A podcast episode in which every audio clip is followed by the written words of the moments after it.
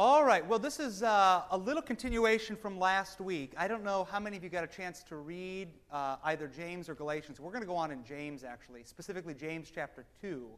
Um, last week, or the past few weeks, what Pastor Bruzik was very helpful in helping us define was uh, the person of Christ, or who is Jesus. So he spent, you may, you may remember from his outline, you can go back and look at it if you keep them.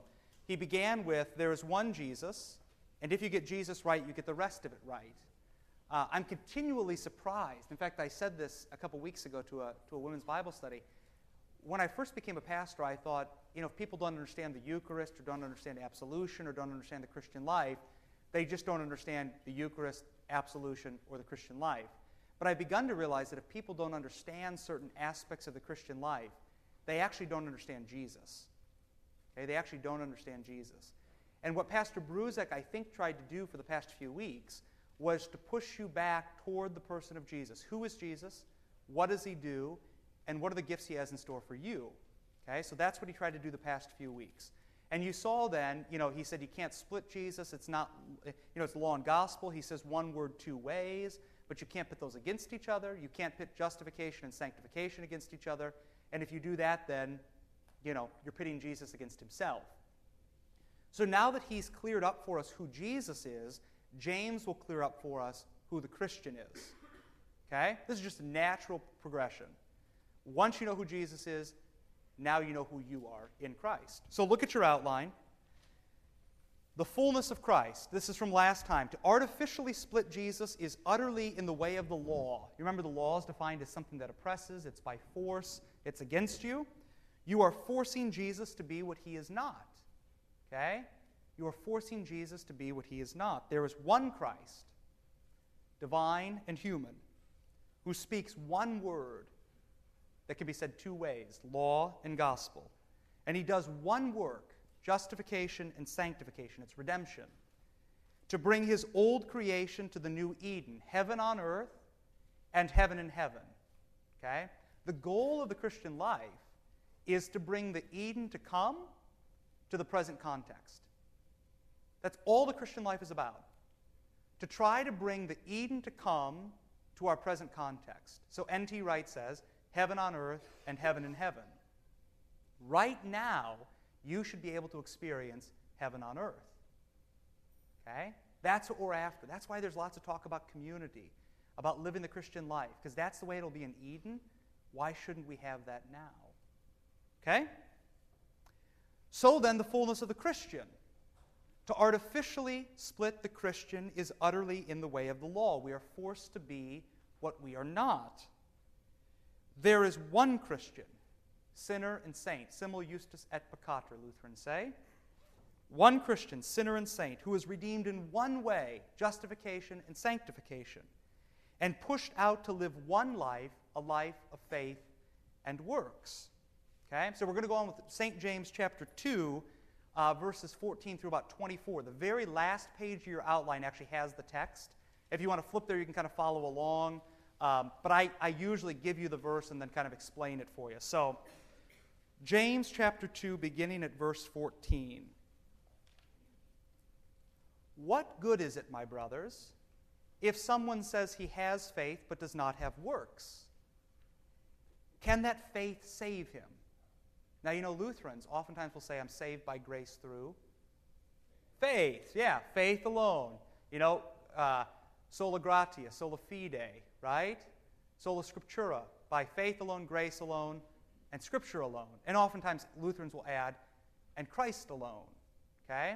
So we say you're saved by faith alone. James says, can that faith save him? If a brother or sister is poorly clothed and lacking in daily food, and one of you says to them, Go in peace, be warmed and filled, without giving them the things needed for the body, what good is that? So also faith by itself, if it does not have works, is dead. So the question for James is this Can a split Christian, faith and not faith in works, can a split Christian really be considered a Christian at all? That is James' question. So you have their Bo Reicke. I'm going to give you a few quotes along the way from Luther, from Scaer, from Reicke. These are very helpful, but this is a, This is brilliantly said. The author does not take issue with faith itself. The problem is not the faith. Okay, so no one go home and say, Pastor Gainick says faith is a bad thing. That's not it. Okay? The author does not take issue with faith, but with a superficial conception of it, which permits faith to be only a formal confession. It's simply what you say. He desires to point out that a Christianity of mere words does not lead to salvation. Simply talking does not make one a Christian. The indicator of true Christianity, then, is a life of faith expressed through a life of good works. There are two parts to the Christian faith and good works. Uh, John Kleinig, who is a professor in Australia, wrote the Leviticus commentary for Concordia Publishing House, will hopefully be here uh, in the fall. Uh, he's going to be in the area doing, I mean, in the area, I mean, by the United States. You know, he comes from Australia.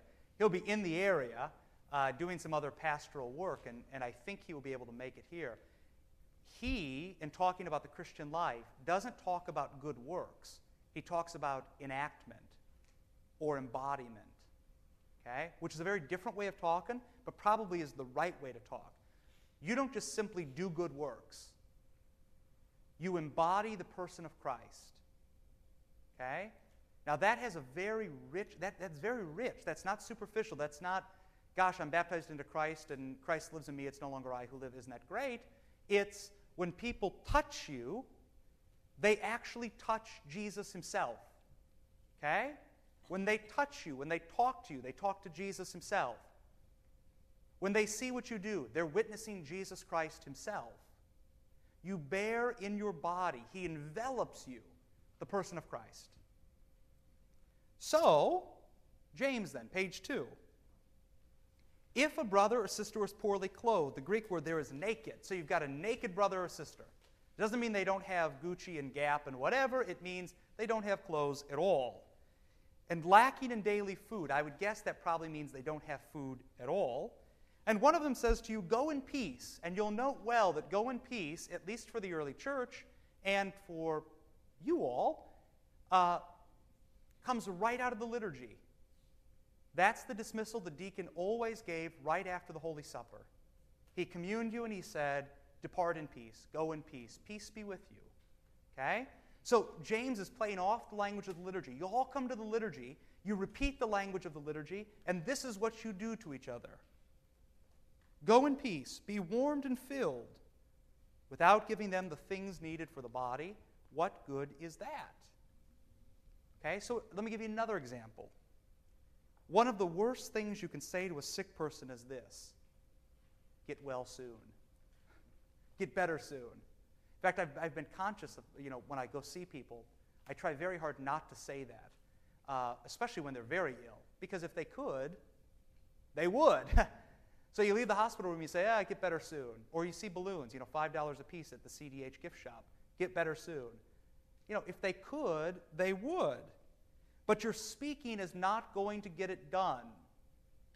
Only the Lord can speak realities. Only the Lord can say, Be well, and someone is. So instead, for you, for us, it is in the doing that people get well.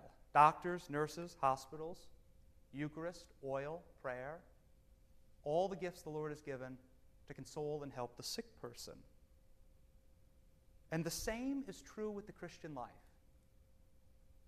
It's not simply about speaking. Okay? It's not simply about speaking. It's about speaking and doing, or speaking and enacting, or speaking and embodying. Talking without doing is of no avail. So James says, stop me at any point, we're moving quickly because we got a lot of verses to get through, but James says, so also faith by itself faith by itself, if it does not have good works, is dead. This is great. The Greek word there, as you see on your sheet, is necra, which comes from nekros. And you know nekros, you know where that comes from? Remember what, what uh, chapter and verse? You just heard it this morning. Ephesians 2, verse 1. You were dead in your trespasses and sins. So we talk all about this at new member classes, and we talk all about this especially given the milieu in which we live. We live right down the street from Billy Graham Center, where Billy Graham, at the end of every service, says what to people? Make a decision for Jesus, right? It says make a decision for Jesus. And then they play, you know, just, just as I am without one plea, and people come forward and make a decision for Christ. Even growing up as a Lutheran, I can remember at the end of services, the pastor would say, right before the benediction, we have prayer partners available. I should probably not say this on the radio. We have prayer partners available. And if anybody would like to come forward, you've not accepted Jesus into your heart, we have people here available at the altar rail who will help you with that prayer. Okay? Now, that's very similar. That's the Lutheran way of talking like Billy Graham. The point is, we talk all the time in the new members class. We tell all the people along the way, you can't decide for Christ. You're like a person on the ER table. ER is about to go off the, off the telly, right? Is George Clooney back yet? I can't wait for that. I TiVoed that bad boy. All right, George Clooney's coming back, or was back, at another hospital, right? Greene came back in someone's dream. Is that right?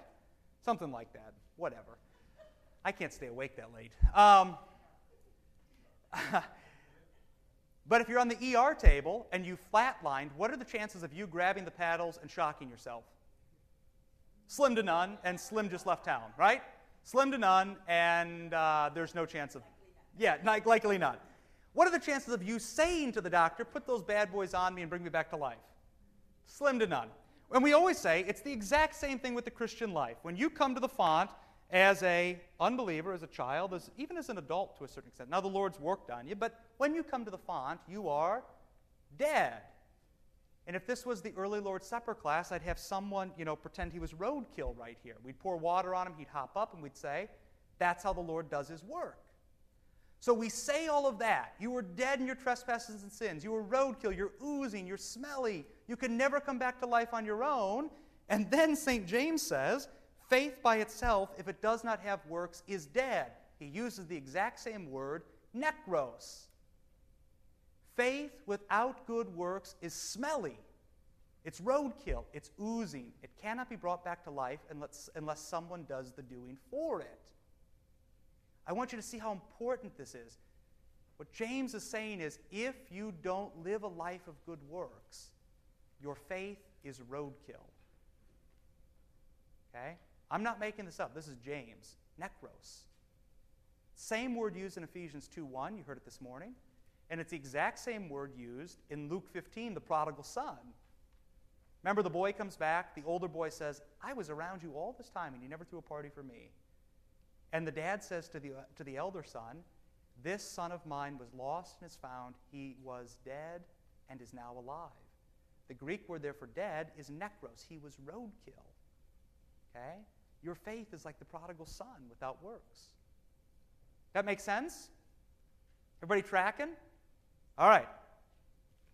So, Scaer then, a dead faith has all the organic parts of a living faith. It may look like a living faith, but has no movement and does not do anything. It is just there. The vital force is missing. So, if we've got dead faith, if there is such a thing, if you can even call it faith, if we've got dead faith, then we are back to where we were before our baptism. And baptism, you know, is the initial place of incorporation and participation, the theme of this Bible study. He brings you into his flesh, incorporation, and he invites you to participate in his life, right? Where our lifeless corpse stood in need of resurrection. Ephesians 2 1, Luke 15 32. So that's one part of it. Without a life of embodying Christ, faith is actually roadkill. But there's another aspect. We talked for a long time about how faith is in the subjective genitive. It's Jesus' faith.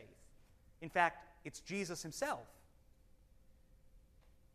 If faith is Jesus, Luther called it fides Christoformata, faith formed by Christ. If faith is Jesus, then without some activity, good works, forgiven activity, he too is dead. right? Because faith is necros. If Jesus is faith, then Jesus is necros. Can he really be living if he is not doing? Can Jesus really be living if he is not doing? The early church used to talk about the Eucharist this way. They would say, if there was ever a moment where the Eucharist was not being celebrated, Jesus would cease to exist, and so would the world. If there was ever a moment, so this very moment, at some place in the cosmos, the Eucharist is being celebrated. Because that's where Jesus breaks onto the scene and does his best work. And the Father said, if there was ever a moment, ever a moment where the Eucharist ceased to be celebrated, even for a split second, Jesus would cease to exist and the world would cease to exist as well. Jesus cannot be living unless he is doing. And if Jesus resides in your flesh and you're not doing, if Jesus is your faith, he's filled you up and you're not doing, and your faith is nekros, Jesus is necros as well. He's dead, roadkill, smelly, oozy. And if he's roadkill, well, if he's roadkill, it's not good. Merry Christmas. If faith is Jesus, then without some activity, he too is dead. Can he really be living if he is not doing? Now you'll see there a little thing right beneath that, a little citation from Matt Harrison, who's the director of World Relief and Human Care. He, this was from, I think, his Christmas letter this year, um, where he, he cites an interview with Norman Nagel, who is emeritus professor at St. Louis. It's a great thing here on faith. If you don't believe me, you might believe Nagel. I vividly recall an interview done by Dr. Dr. Norman Nagel, Professor Emeritus of Concordia Seminary, St. Louis, Missouri. The host asked, Dr. Nagel, tell us about faith. No, came the response. The startled host tried again, Dr. Nagel, can you tell us what faith is? No, I cannot, the professor said. I will not speak of faith, but I will speak of Christ. Or Luther, Christ is namely the object of faith, or rather, not the object, but so to speak, the one who is present in the faith itself. Christ is the one who forms it, defines it, fills it, and energizes it. Your faith is not about you. That's why it's a subjective genitive in Galatians. Jesus does the verbs. Faith is Christ. So you see there, Christ is our faith. So if our faith is dead, then Christ is dead. And we are responsible for his dying. You can sum up how the Lord works very easily. All the good verbs, all the verbs of salvation, Jesus does them. All the bad verbs, all the verbs of condemnation, all the verbs of killing, all the verbs of hatred, all the verbs of whatever, you do. Okay? Someone once said, "Why does Jesus, you know, why does Jesus save some and not others?" And I said, if you're saved, it's all the Lord's doing. And if you're damned, it's your own damn fault. Okay? All the va- bad verbs in Scripture are your doing. Killing Jesus, your doing. But Jesus filling you up and energizing you and pushing you out and enabling you, and allowing you to embody Him. That is all Jesus doing. But someone will say, verse 18, you have faith, and I have works. Might be the way you talk to your Catholic friends. I have faith, you have works.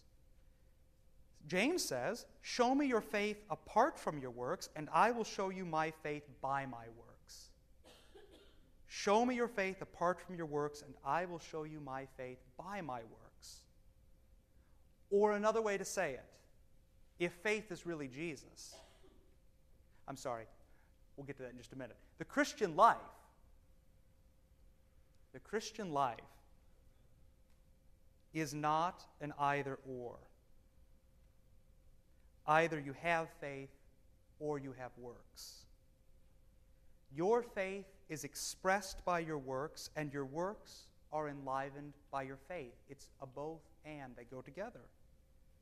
Or another way of saying it, if faith is Jesus, Jesus is expressed, he is delivered by your works and your works are enlivened by your Jesus. Okay, do you understand that? Jesus is delivered by your works. When you live the Christian life, I don't mean you just go out and help somebody across the street. That may be it. I'm talking about living the rigor of the Christian life. All that that entails. As you heard this morning, obedience, suffering, you know, silence, death. When you live the Christian life, Jesus is delivered, and your works are enlivened by Jesus who gives you faith. So James says, You believe that God is one, you do well. Yeah, that's a great thing. But even the demons believe and shudder. Okay? So don't think you're alone in all this. Faith is fine, but even the demons have the facts straight. Have you seen the Screwtape letters? How many of you have seen the Screwtape letters or read it? Brilliant. I just saw it last Sunday. I mean, if you want if you want to know about what the demons and what Satan know, go see the Screwtape letters. I mean, it is utterly apparent. They know all the details, they know all the facts, they know what he's doing, they know why he does it, um, and yet they can't bring themselves to do the same thing. So James says, You believe that God is one, you do well. Yeah, even the demons believe that. Satan himself believes that. What separates you from a demon is that what you do has been drawn in by Christ, forgiven, and put to good use for the sake of the church and the world. It is utterly non self regarding. Our works are all about other people. Our works are a gift, both to us and to those to whom we do them. What demons do, which is different from a Christian, what demons do is unforgivingly done for their own good. It is done for their own good. It is utterly self regarding. Their works are idle. Okay? Their works are idle. They are all about themselves. Your works are all about other people. Luther, God doesn't need your works, but your neighbor does. Your good works are all about other people. So he says, Do you want to be shown, you foolish person? And again, you know, tend the tone there. Imagine if I said that, but I won't. James will. Do you want to be shown, you foolish person, that faith apart from works is useless? Some manuscripts there use dead just to kind of reinforce the notion that faith, when it, uh, when it isn't active, is actually nekros. Let me give you an example, he says. Was not Abraham our father justified? Good Lutheran term. Dikaiou, justified, made righteous by works when he offered up his son Isaac on the altar. You see that faith was active along with his works, and faith was completed. The word there is teleio, the same thing that Jesus says on the cross it is finished. And faith was completed, perfected, finished by his works. And the scripture was fulfilled that says, Abraham believed God, and it was counted to him as righteousness. And he was called a friend of God. Okay? So he uses now the example of Abraham to show you what the Christian life is to look like a life of faith and a life of good works. And he uses the slaughter of his son Isaac as the icon of a life of good works. So let's just, let's just remember the text. This was the text from a few Sundays ago, and then from Wednesday. What Abraham believed, his faith, was that God would resurrect his son. So I'll give you a few examples here. Genesis 22, verse 5. And Abraham said to his young men, remember what's happened now. Sarah's had the baby, the baby's grown up. Guess how, how, how old do you think Isaac is? What do you think? Just give shot out an age. What do you think? Mid 30s. Okay? Seven. Who said seven? Okay, seven. What else? 13, all right. I think often, if you even if you read like a CPH book, oftentimes it looks like they've got this little Isaac, you know, almost like Emma's age, three and a half, four years old, and somehow Abraham coaxes him off to the, you know, to Moriah, and he's going to do this deed, and his son doesn't see it coming. Not it at all. Luther says Isaac is 25. Josephus, who may be a more reliable source, says Luther's 30, or says Luther, says Isaac is 37. Okay? Which puts a whole different spin on the story. This isn't a father coaxing his son off to a mountain with, you know, a lollipop. Let's go see what's going to happen. Ooh, the son doesn't know it. This is a man. So if he's 37, how old's his father? Yeah, in his hundreds. okay? Yeah, he's not a young man. So a 37 year old, could he take his dad who's, you know, 130, 140? Maybe. Um, but it brings to light then what the scriptures say like a lamb, he went to the slaughter and did not open his mouth. How old's Jesus when he dies? 33. Being God in the flesh, could he overtake all those? He even says it I could call down legions of angels, but he doesn't do it. You see how Isaac looks a bit like Jesus? Okay? So, Abraham said to his young men, his servants, Stay here with the donkey. The lad and I will go yonder and worship, and we will come back to you. He doesn't say, I will come back to you. He says, and we will come back to you, which means he and the boy will return. Abraham believes, even though he is going to slaughter his son, somehow, some way, God will raise him from the dead. He doesn't believe he's going to get there and find a way out. Like maybe I'll burn an animal and the Lord will see the smoke and say, Oh, great, thanks for burning your son. He is fully intent on killing his son, but he believes beyond a shadow of a doubt that God will raise him from the dead. And Isaac said to his father, This is so good, My father. And he said, Here I am, my son. He said, Behold the fire and the wood, but where is the lamb for the burnt offering? I mean, Isaac's done this before. He's 37. Abraham said, God will provide for himself the lamb for a burnt offering, comma, my son. This isn't like, oh, come on, my boy, God will provide the lamb, don't worry about it. This is, God himself will provide the lamb for the burnt offering, and you, my son, are it. When they came to the place of which God had told him, Abraham built the altar, same word used in Revelation of the altar of the Lamb, Jesus' altar, and there, and there laid the wood in order and bound Isaac his son and laid him on the altar on top of the wood. Then Abraham reached out his hand and took the knife to slaughter his son.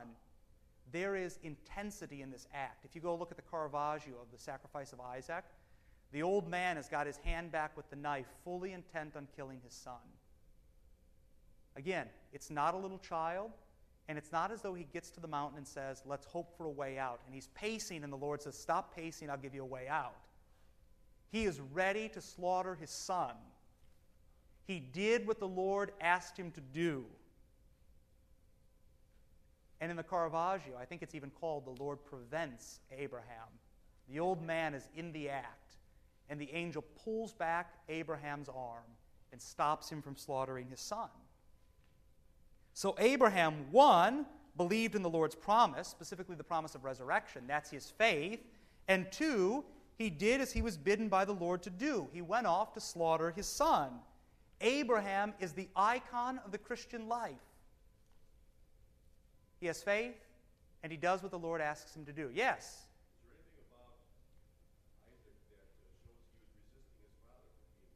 Not at all. Nope.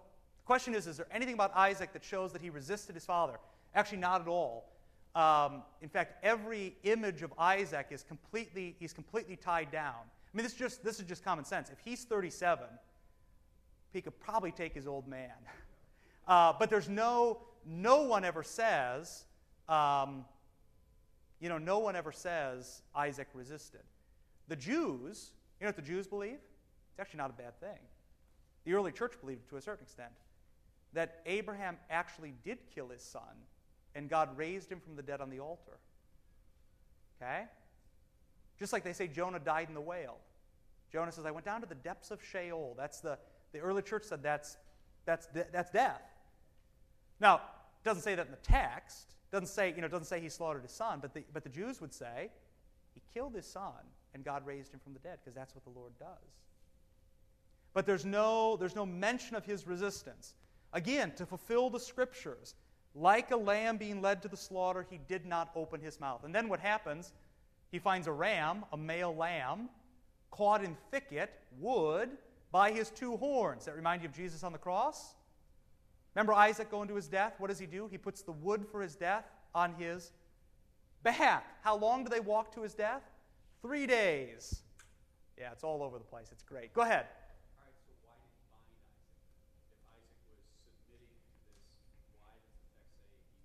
Because that's a proper sacrifice.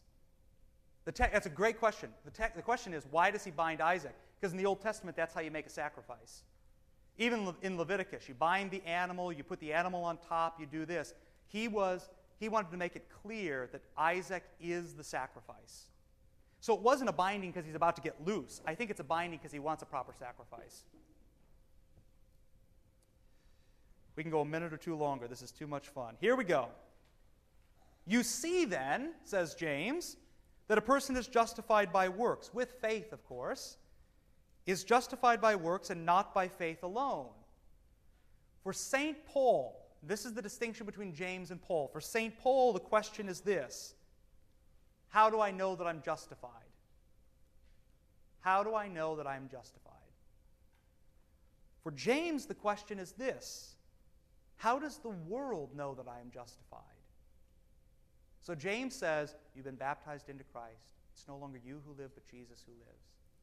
James says, You've got faith. Now live the life that Christ has called you to live. Because James is engaged in a congregation who's being caught up with the Pharisees. The Pharisees, they don't talk, they just do. and they're saying, All you guys do is talk. How do we know that you're Christians? So James is saying, Remember, it's not just about talking, it's about talking and doing. Okay? This is all about the context. James is trying to nudge his congregation and us toward living in the fullness of their humanity, rejoicing in the faith that was given as a gift and the gift which is given to others through their works. Jesus gives you himself. That's a gift. You give him to others. That's your work. Faith finds its fulfillment. It's, it's telos, its Christological end in the daily living of the Christian life. Okay? Faith is fulfilled in the Christian life. So then, a great quote here from Luther. And this might make some of you nervous, but that's why we're going to end with it, so I can close with the Lord's Prayer and go. he, Jesus, fills us. How does he fill us? He gives us faith, he gives us himself.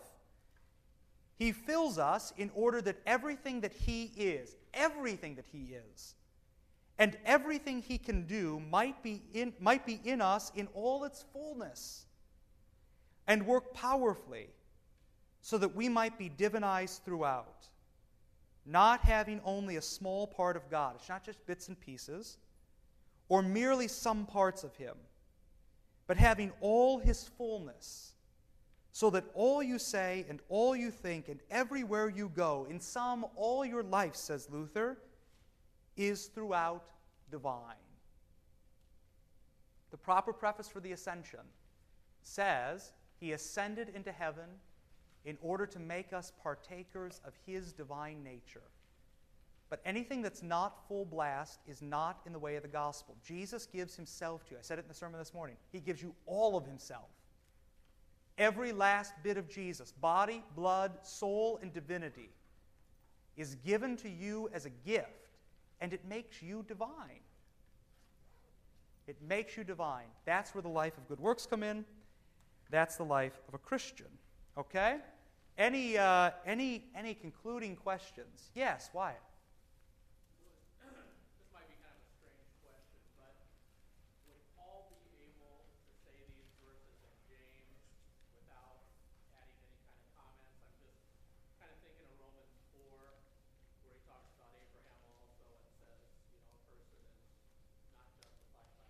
Yeah. Question is, could Paul? Um, I think, yeah, the question is, the question is briefly, could Paul say the same stuff as James? Uh, I think he could in theory. I think part of the trouble is the context in which he's writing and the group of people to whom he is writing. Um, so that plays a lot into it. But we'll look at that next week. We'll look at that next week as we, as we kind of move on. We're also going to get to Rahab in the James text. And that's a strange one. I mean, if you can imagine Rahab being an icon for the Christian life.